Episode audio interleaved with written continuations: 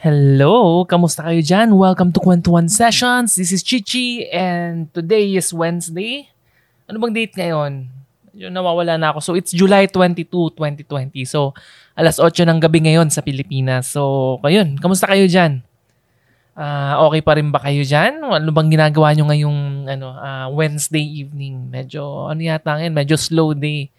So, kami naman, nandito lang sa bahay, tulala, nag-aalaga ng bata, the usual tatay stuff, uh, stuff and ito, uh, tumitingin-tingin ng mga news kung ano bang nangyayari sa Pilipinas kasi medyo, sabi ko nga kagabi, medyo nakaka-frustrate. Uh, ngayon naman, medyo mas okay na compared kahapon kasi kahapon talaga yung, yung utak ko sobrang alam mo yun, parang nawawala na ng gana kung anong nangyayari sa Pilipinas. So, ngayon, ano bang kwento ngayon? So, simulan natin yung podcast natin dun sa bilang ng COVID cases. So, yun muna yung mga ikikwento ko ngayon. So, today, merong uh, ah, 1,594 na new cases. Tapos, may anim na namatay and 342 yung nag-recover. So, makikita natin na mas marami pa rin talaga yung nahahawa everyday kaysa dun sa nagre-recover. So, ang nangyayari, mapuno ng papuno yung mga hospitals kasi nga, mas marami yung ano eh, mas maraming nahawa kaysa dun sa nagre-recover. So, parang tuloy-tuloy lang, pataas ng pataas yung number ng ating COVID cases. So, nakakalungkot, nakakadismaya. Uh, maghihintay na lang yata tayo talaga ng, ano eh, ng gamot for that. And nabanggit ko nga nung mga huling podcast na may mga gamot naman na yata from, uh, nakita ko kanina from Brazil, China, US, UK, uh, Russia. So, alam mo, nagmamadali naman sila para mahanap ng vaccine against this uh, COVID-19 virus. So, medyo sana matapos na kasi medyo hirap na hirap na ang bansang Pilipinas eh. So, pag nakikita ko sa labas, nakikita ko yung mga tao, parang kaya pa ba? 'Di ba? Yung mga nawalan ng trabaho. Tapos ito nga yung nangyari sa ABS-CBN. Pero wag na nating ikwento ng mahaba yan. Pero yun nga eh ang daming nahihirapan ngayon, mga jeepney drivers, mga tindera. Although yung mga tindera yata, yung mga sa palengke, medyo tiba-tiba sila ngayon, lalo yung mga ano, nag-online business. Yung mga pagkain, alam ko, patok na patok sila eh. Lalo na yung this past few days, yung sushi bake, tinry din namin yan. And yes, uh, medyo nagkaroon ng hype, nagkaroon ng rave about uh, sushi bake. Tapos, ay, alam niyo ba kung ano yung sushi bake? Di ko na kung nakwento ko sa inyo eh. Pero ano siya, ah, uh, sa mga hindi pa nakakaalam, so para siyang rice, tapos may ebico, yun yung mga fish roe, yung mga eggs ng fish. Tapos may, uh, ano bang tawag dito? Basta parang may mga seaweeds, uh, furikake, yun, yun yung parang pampalasa ng rice eh. Uh, mayo, yun na, Japanese mayo. So, hindi siya ordinaryong mayo, hindi siya, ano, uh, lady's choice. Talagang, ano siya, special na mayo. Tapos may hot sauce. Tapos, yun na, parang may mga seaweeds on top, furikake, pampalasa. So, sobrang uso siya ngayon. So, kung di nyo pa natitikman, try nyo siya. Okay siya, pero for me, kulang. Mas maganda kung may laman. Pero pag nilagyan ng laman, like mga siguro salmon or tuna, medyo magtataas na yung price. So, medyo ano siya, hindi siya uh, mura.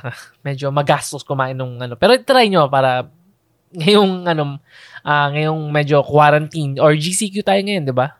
So, ngayong quarantine, matikman nyo ng konti. Ngayon, ano pa pang pag-usapan natin? Medyo na, ano tayo, na segue. Um, yun nga, maraming nahihirapan. Uh, hopefully, matapos na yung stocks natin. Medyo, ako kasi parang this uh, pandemic, nag-invest ako ng konti sa stocks. Actually, yung, uh, yung pera para sa baby ko, nandun, nandun sa stocks. And uh, ina-assume ko na in 10, 20 years, syempre, lalago siya, lalaki. And And magkakapera yung anak ko by the time na siguro 20 years old na siya, baka may puhunan na siya for his negosyo. Uh, kasi 'di ba pag nilagay lang natin sa bank, maliit lang yung tubo niyan, maliit lang yung interest eh. Halos walang kwenta kasi yung ating inflation rate against dun sa interest ng bangko, medyo lugi tayo dito sa bangko, medyo talo tayo. Kaya naisipan kong ipasok sa stocks and sadly, yung perang pinasok ko, mali yata yung pasok ko, medyo pababa ngayon. Kasi dumating na tayo sa point eh, lalo na nung natapos na yung ECQ, yung Enhanced Community Quarantine, medyo ano siya, tumataas na siya. Eh. Maganda na yung takbo nung, ano eh, nung stocks eh. Tapos, uh, nung nangyari yung sa ABS-CBN, nakita ko na parang bumagsak yung stocks and hindi na naka-recover. Hopefully, maka-recover kasi kailangan ko yung perang yon pang invest sa isa pang stocks. Kasi uh, sa October yata or September, di ako sure. Pero I think it's October. lalabas na yung, uh, anong tawag dito? Magkakaroon ng, sorry, nawala sa isip ko. Basta isa, yung REIT, yung R-E-I-T, yun yung stocks kung saan na uh, tungkol to sa properties ng mga companies like Ayala, tsaka nung uh, Double Dragon. So, parang bibigyan kanya ng, ng shares. Hindi, hindi naman bibigyan, bibilan, bibili ka syempre, bibili ka ng shares para dun sa mga office nila dito sa may MOA area. And yung sa yata, saan ba? Hindi ko na naalala yung sa Ayala. Pero yun nga, may mga uh, ah, IPO yon initial public offering. Yon alala ko na. So so may ganun. May ganun ngayon sa October. Ang isa pa diyan yung inaabangan ko yung Converge. Hopefully kumita yung stocks para ma-pull out ko and pang invest nung Converge or nung REIT nung Ayala or nung uh, Double Dragon. Siyempre, yung Double Dragon, sikat na sikat yan. Yung mga sila Injap. Yan. Sobrang, siya yung golden boy ngayong taon. Actually, hindi lang this year. Eh. Halos siguro this past few years siya eh. Kasi maliban dun sa Double Dragon, uh, meron siyang Merry Mart. Tapos, alam nyo naman yung nangyari sa Mang Inasal from a small uh, Inasal restaurant, naging ano siya, naging parang mainstream na binili ng Jollibee from, ah, for siguro ilang, ilang billion pesos yung binili ng Jollibee, ay yung bili ng Jollibee sa Mang Inasal para mapunta sa under their brand name ng Jollibee. Under their brand, yan. So, sobrang tiba-tiba ngayon si Injapsia and eto, tingnan natin kung ano mangyayari din sa REIT. Hopefully, magkapera ako dyan. Pero sa mga listeners, kung ano, kung pera nyo nasa bangko lang, try nyo nang ilipat sa stocks. Ano ha, syempre, sorry ha, syempre minsan kailangan meron din kayong ipon sa bank kasi just in case may emergency na kailangan yung i-pull out yung pera, better talaga sa bangko. Pero kung extra money, natutulog lang uh, for long term, I think uh, okay na mag-stocks ngayon, lalo na medyo mababa yung stocks. Pero sa, kung nasa US kayo, sabi nila dapat hinay-hinay lang kasi nakakatakot yung ginagawa ni President Trump. Uh, feeling ng karamihan, babagsak palalo yung economy ng states. Ngayon, medyo mataas. Pero ina-expect nila na hindi kakayanin ng economy yung states. Kasi nga yung mga pinaggagawa ni President Trump, US President Trump na medyo, medyo sablay eh. Kasi yung COVID case niya, pataas ng pataas ng pataas. Kaya dito sa Pilipinas, medyo hirap tayo pero I think mas, ano, I think worse sa United States. Doon talaga kasi hindi lang yung sakit yung kalaban eh, kundi yung politics din talaga nila, yung partisan politics, yung Republicans versus Democrats, yung mga Republicans ang titigas ng ulo. Kasi syempre feeling nila yung, yung sakit na yan politika lang eh na hindi alam mo yun may naniniwala pa rin na hindi totoo yung COVID-19 napakanalang ng media and ng mga Democrats para siraan si President Trump. So may mga ganong issues eh. Kaya ah, uh, ko sakit ng ulo mangyayari sa kanila tapos isa pa pala kaya pala ayaw nila kasi parang feeling nila pag tinatakpan daw yung mukha nila uh, parang yung tinatakpan daw natin yung yung gift na binigay ni God, yung ating breathing apa, ah, breathing apa, ano, aparat, aparatus, aparatus. Yeah, sorry, nabubulol ako. So may mga ganun ginagamit pa yung religion against wearing of uh, yung nung uh, against wearing of mask. So, 'di ba medyo yun ang problema minsan sa religion eh. Hindi natin alam kung kailan ba siya tamang ano eh, gawing excuse. Kasi syempre, as much as you believe in your faith, tama naman yon syempre you believe in God, pero minsan napapasobra eh, na ginagamit yung religion or yung faith or yung God, uh, ginagamit siya para maging excuse dun sa mga gusto mo. So parang, alam mo parang uh, ginagamit mo siya for your own biases. Yun yung mahirap, yun yung ayoko sa religion talaga eh. Na yung religion, minsan depende kung ano yung paniniwala mo. I mean, uh, nakikita mo yung facts sa harapan mo, pero sa hindi, hindi, hindi totoo yan. Kailangan ganito. Pero, ang problema, malleable din yung religion eh. Depende kung ano yung advantageous sa'yo. Kung saan ka nakakalamang, dun magagamitin yung religion, yung religion mo or pati mga Bible verses, di ba? So, kung, kung ano lang advantageous sa'yo, so yun ang nakakalungkot sa religion na kunyari, um, syempre, alam mo naman sa Christianity, dapat love one another, na hindi rin okay magmura, hindi pwedeng uh, yung mga, um, siguro, prostitution, yung mga pambabastos sa babae, yung mga ganyan. Pero, tingnan nyo naman, sinusuportahan ng mga uh, ng mga religious uh, religious religious groups sa United States si, si President Trump. 'Di ba mga Catholics, mga Protestants, Christians, sinusuportahan nila si President Trump kahit na alam naman natin kung anong kung gaano ka balahura yung buhay niya. Imagine kung ano yung mga pinagsasabi niya sa anak niya, sa ibang babae, mga pambabastos niya, yung lifestyle.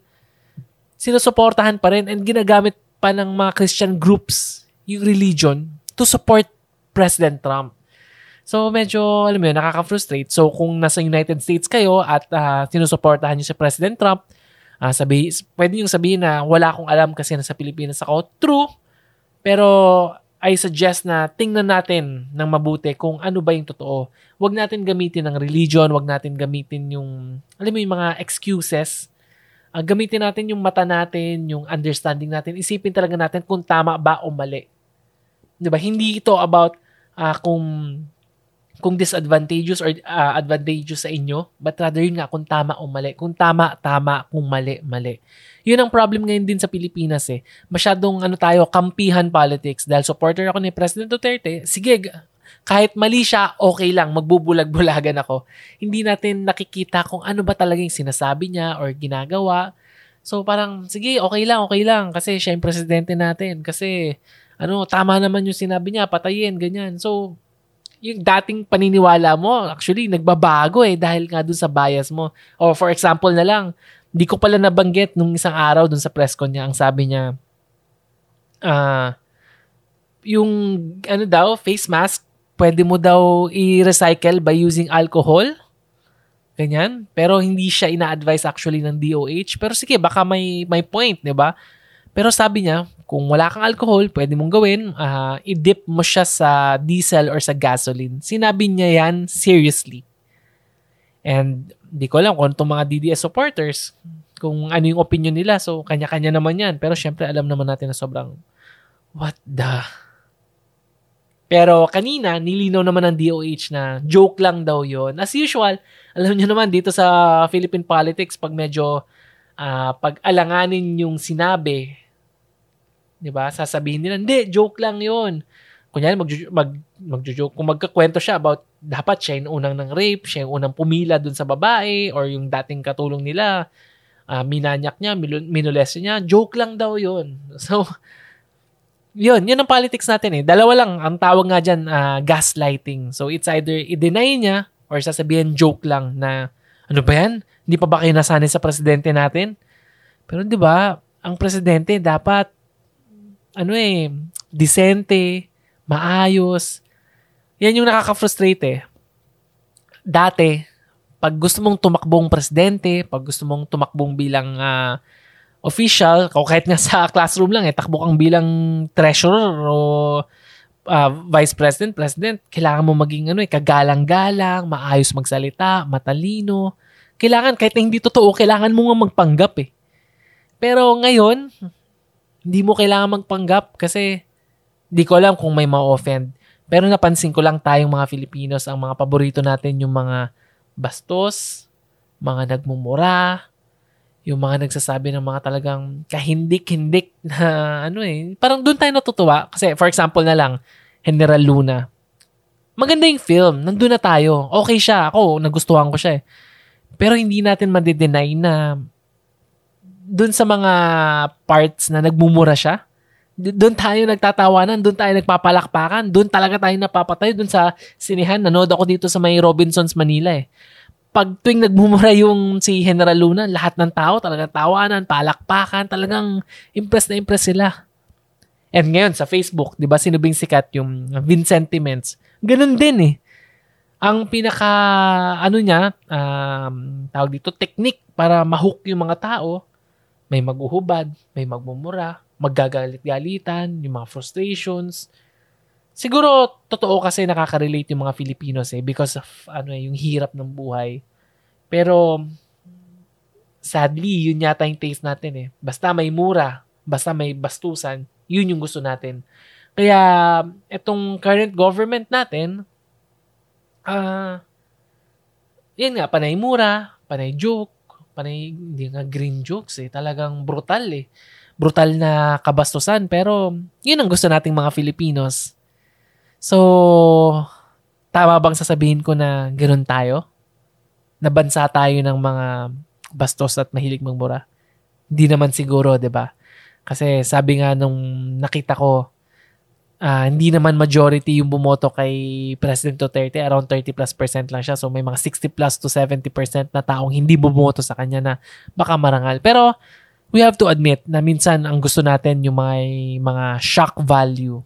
Yan. So, yun, kinuwento ko lang sa inyo na kanina, yun nga, nung huling press conference, medyo joke lang daw yung pagbubuhos ng gasolina. And marami pa siyang sinabi na joke lang, na hindi seryoso, na kailangan i-analyze lang yung sinasabi niya. Hindi natin alam kung tama bang i-accept yung ganong reason. Kasi talagang sa mga hindi nakakaalam pala, bumoto ko kay President Duterte. Alam ko this past few episodes medyo frustrations yung nilalabas ko pero ano lang ako, uh, diretso lang kung ano yung tama, tama, mali, mali. Kung may ginawa siyang mabuti, papalakpak ako. Pag may nakita akong mali, i-express ko. And sadly, karamihan ngayon, medyo medyo maraming alanganin or sabi nating mali. Maraming, hindi man ako ganun katalino tulad nila, pero nakikita natin na selfish reasons na yung nangyayari.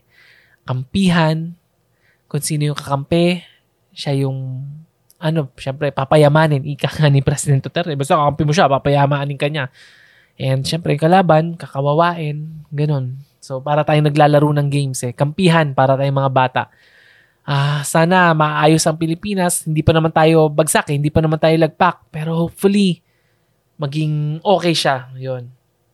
So, ang isa pa palang kwento kasi kahapon, nabanggit ko na yung tungkol dun sa mga uh, prisoners na namatay. Di ba? Mga 30 plus sila. Tapos 9 doon, high profile inmates uh, na sinunog na lang, walang evidence, ganun. Kanina, may pinakita silang picture. Actually, kagabi pa siya, nung pagkatapos ng podcast, pagtingin ko sa Facebook, nakita ko, may mga pictures daw si, yun nga, si JB Sebastian. Isa siya sa mga drug lords na high profile yon Merong mga pictures, pero close-up lang, like yung labi lang, tsaka yung uh, tattoo. Pero aside from that, wala pa ring evidence and hindi naman pinakita yung entire body. Kahit na ipakita mo ang entire body, paano mo nakakasiguro na siya talaga yung namatay eh. And yun nga, nine yung, ano, nine high-profile inmates na magugulat kayo parang, bakit? Anong meron? Anong nangyari? Ba? So, medyo kaduda-duda yan, pero sino ba naman tayo para mag-judge? So, ang nangyari kanina, uh, sila chairperson uh, sa Blue Ribbon Committee, chairperson na uh, Richard Gordon or si Dick Gordon, uh, sabi niya magkakaroon daw ng investigation sa Senate para alamin kung ano ba talaga yung nangyari. Kasi hindi yata nagkaroon ng due process eh bigla na lang silang namatay, uh, kinremate, tapos tapos na. So how can you be sure na na okay na okay na nakremate siya na hindi siya yung alam mo yun na pinalitan lang ng katawan tapos pinalaya nag uh, plastic surgery na yung muka. So paano tayo nakakasiguro? 'Di ba? Yan yung mga bagay na bilang ordinaryong mamamayan ng Pilipinas will never know. So sana hindi. Sana hindi totoo. Uh, sana na-cremate talaga. Kasi kawawa talaga tayo mga Filipino. So aside from that, wag na natin pag-usapan yung medyo nega news. So ikakwento ko pala na kung mahilig pala kayo sa basketball, sorry kasi lalaki yung inyong podcaster. So kikwento ko rin yung ano, tungkol sa konti-konti lang naman about basketball. Si Kai Soto, siya yung ating uh, next hope para makapasok sa NBA. So, ano siya, anak siya ni Ervin Soto na dating PBA player. So, 7'2 siya. Imagine 7 feet tall. 7 feet and 2 inches. 7 foot and 2 inches. Nasa, ano siya, NBA G League. So, yun yung parang uh, isang level na mas mababa sa NBA. So, malapit-lapit niya lang maabot. So, kanina, may Instagram video na pinost si Kai Soto na nagpapakita nung isang, siguro box yun eh. Tapos nandun yung mga G-League gear niya. So, excited ang lahat. Uh, marami na kasing Filipinos na nag-attempt na pumuntang NBA like sila Kobe Paras, si uh, Kiefer Ravena, si uh, sino pa ba? Si Aguilar. Sino pa ba yung mga ano? Marami-rami. Pero hindi naging successful. Merong mga Phil-Am like sila Jordan Clarkson. Pero yung pure Pinoy, medyo wala pa. So, ine-expect natin and hinuhope natin na si Kai Soto na ngayong next na makakapasok ng NBA.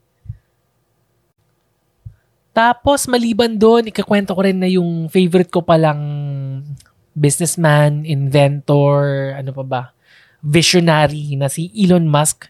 Kung di nyo pala kilala si Elon Musk, ha, isa siya sa, ano ngayon, naging, sorry, isa sa, uh, siya na yung number 5 na richest person in the world. And siguro mga last year, 2 years ago, nasa 50 plus siya. So kung hindi nyo pala siya kilala, uh, siya yung uh, siya yung parang uh, CEO or actually tinanggal na yata siya pero isa siya sa pinakamalaking shareholder and I think CEO pa rin nga nung Tesla siya yung electric car hindi siya yung kauna-unahang electric car sa mundo pero siya talagang kauna-unahang nag-mass produce nung electric car dati kasi sinasabi nila wala yan wala gas pa rin na hindi okay yung electric car na maraming issues against it eh pero napatunayan ni Elon Musk na may market for that. And yung goal naman kasi ng paggawa ng electric car para mabawasan yung dependency natin sa oil and syempre for the environment. Kasi alam naman natin, di ba, pag dito tayo sa Pilipinas, yung mga jeep, yung diesel, nakikita natin yung kapal ng usok eh. Lahat ng kotse, 'di ba lahat ng kotse nagpo-produce ng ano eh ng pollutants because of yun nga yung oil na ginagamit and eventually mauubos yung oil and gas na yun. Eh. Pero ngayon, medyo marami-marami tayong stocks. Pero kasi, di ba, sa kakakuha natin ng oil sa ilalim ng lupa, saan siya napupunta? More or less, napupunta siya sa air, naging pollutant, hindi na natin siya maibalik sa ilalim ng lupa. Kaya, sobrang okay yung ginagawa ni Elon Musk dun sa Tesla. And aside from that, isa pang sikat niyang company is yung SpaceX. Yung SpaceX, uh, isa siyang, ano ba, company na gumagawa ng rocket ship na ang goal makapunta tayong tayong mga tao sa sa Mars na ma-occupy natin yung Mars na magkaroon tayo ng base doon. Uh, kaya naging special yung SpaceX dahil is uh, dahil siya yung kauna-unahang uh, rocket ship na naibalik niya yung booster kasi usually pag uh, nagpapalipad ng rocket ship ang NASA or iba pang uh, rocket ship companies uh, isang lipad tapon na yung rocket ship mo. Imagine kung ilang billion yung ginastos sa isang rocket ship tapos itatapon lang.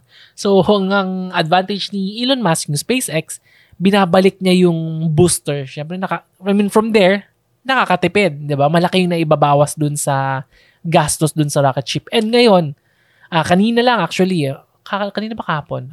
Kahapon, sorry kasi iba yung time sa States tsaka dito eh. Um, pati yung parang uh, nose cone nung rocket ship na ano. So, yun yung nasa tuktok na nagsisplit. Uh, yun, na-recover nilang dalawa. So, syempre, tipid na naman sa SpaceX. Kaya ang nangyayari sa Space, SpaceX, uh, naibababa niya yung gastos, kaya yung mga yung mga gustong magpalipad ng satellites or kung ano man, mas mura nilang na-avail yung pagpapalipad ng rocket ship. Kaya tiba-tiba na naman si Elon Musk. Kaya ngayon siya ning uh, ikalimang pinakamayaman sa buong mundo. And eventually, mapapalitan na itong mga kotse natin ng electric car. Dito sa Pilipinas, di ko alam kung il- kailan pa. Although nakakita na ako ng Tesla Model S and Tesla Model 3 dito sa along uh, sa, sa may Lasal, may nakita ko dyan sa Tafe. Uh, pero isa pa, nakita ko dito sa may uh, sa may Mega Mall area tsaka sa may uh, saan ba to? McKinley area, dito sa may Makati, papuntang BGC. Yan, nakakita na rin ako. Pero I think baka nag-experiment lang yan eh. Siyempre, mga mayaman lang naman nakaka-afford yan kasi mahal din talaga yung Tesla. Siguro aabutin ng 2 to 3, hindi nga 2, siguro 3 to 4 million pesos. Uh, depende pa yan sa mga mga custom fees, di ba? Malaki-laki yan eh. Kasi kino-consider siya as luxury car. Pero kung ano naman sana yung government, sana wag naman ganun, 'di ba? Kasi I think better sa Pilipinas na magkaroon ng electric car, hindi tulad nitong mga diesel and mga gas engine cars natin. Na alam mo yun, sobrang pollutant, sobrang hindi okay. Tsaka yung electric car pala, mas maliit yung kanyang maintenance cost. So, tipid ka na sa gas, tipid ka pa sa maintenance cost. So, eventually, mababawi daw nung consumer yung ginastos sa sa Tesla, uh, sa, yun, sa electric car. So, ayun, maliban dun sa kwento, kwento ko naman yung nangyayari sa buhay ko kasi alam nyo naman, medyo ano to eh, parang diary ko na rin. Uh, actually, parang dinodocument ko kung ano nangyayari sa Pilipinas. So, pwede nyong balikan kung ano at least malam yung ano bang news nung panahon na to. Medyo baka tatama rin kayo eh, no? Siguro eventually babawasan ko na yung mga ano, yung mga news news na ganyan kasi baka hindi nyo feel. Mas interesado ba kayo sa buhay ko? Wala bang hindi. Pero kakwento ko na rin kasi for me nga sabi ko kasi parang nagiging ano ko na to eh, nagiging diary ko na. So, kagabi, naikwento ko na parang gusto ko mag-plant business. And, na-realize ko na baka mahirap na talaga yung plant business kasi every time na mag-scroll ako sa Instagram, ang dami. So, kaya parang, ano ba, ano ba yung dapat kong gawin? Ano ba yung dapat nating i-pursue? Diba, habang meron pa tayong malit na puhunan, kailangan i-pursue kasi alam mo yun, mauubos na mauubos yung cash natin. Ang hirap. Diba, sobrang frustrating eh, na parang hirap pag wala kang, alam mo yun, wala kang, walang pumapasok na pera eh. So, sa tingin nyo, ano ba yung okay na gawin? uh, kanina habang naglalaro ng League of Legends, actually TFT lang kasi mas may time mag-isip doon eh kaysa doon sa, sa mismong game. Isip ko, what if ituloy ko yung YouTube? What if itry ko i-share yung mga hobbies ko about plants, 'di ba? I mean, sabi ko sabi ko sa sarili ko, parang hindi ko yata kakayanin yung ganun kasi hindi ko naman alam yung mga scientific name ng mga plants eh. Like yung mga Scindapsus, mga Hoya, hindi ko pa sila ma-differentiate. Ang alam ko lang, yung mga meron ako, like mga Philodendron and Potos. Tapos, naisip ko, pero interested naman ako, so might as well do it, di ba? Kasi pwede namang pag-aralan, pwedeng pag-isipan. And naisip ko nga baka pwede kasi kahit paano, baka magandang i-share ko yung experience ko. Ah, uh, so yun yung question for me eh. So sa tingin ko babalikan ko tong podcast na to or pwede nating ulitin. Ah, uh, I mean balikan na pwede ka bang maggawa ng YouTube channel nang hindi mo talaga alam kung ano yung ginagawa mo.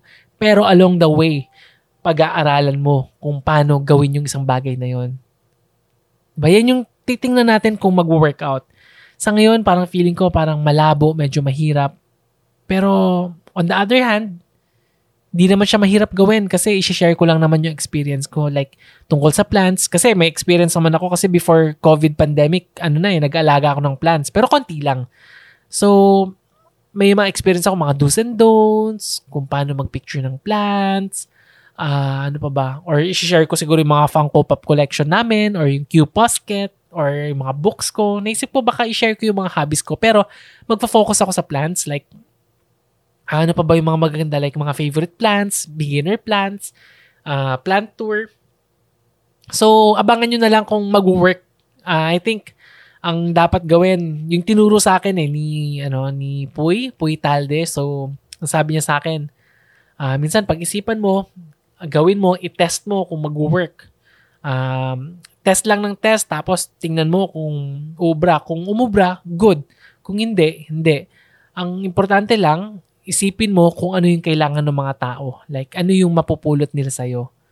Uh, like, naisip ko nga, baka may share ko kung ano yung mga mistakes ko sa plants or ano yung yung mga okay na plants or baka makatulong ako sa book review, mga ganun. Okay ba? Hindi ko, hindi ko pa talaga alam eh. Pinag-iisipan ko pa eh. So, after nung tong podcast na to, mag-uusap na naman kami ng wife ko. Like, ano bang gagawin natin dito?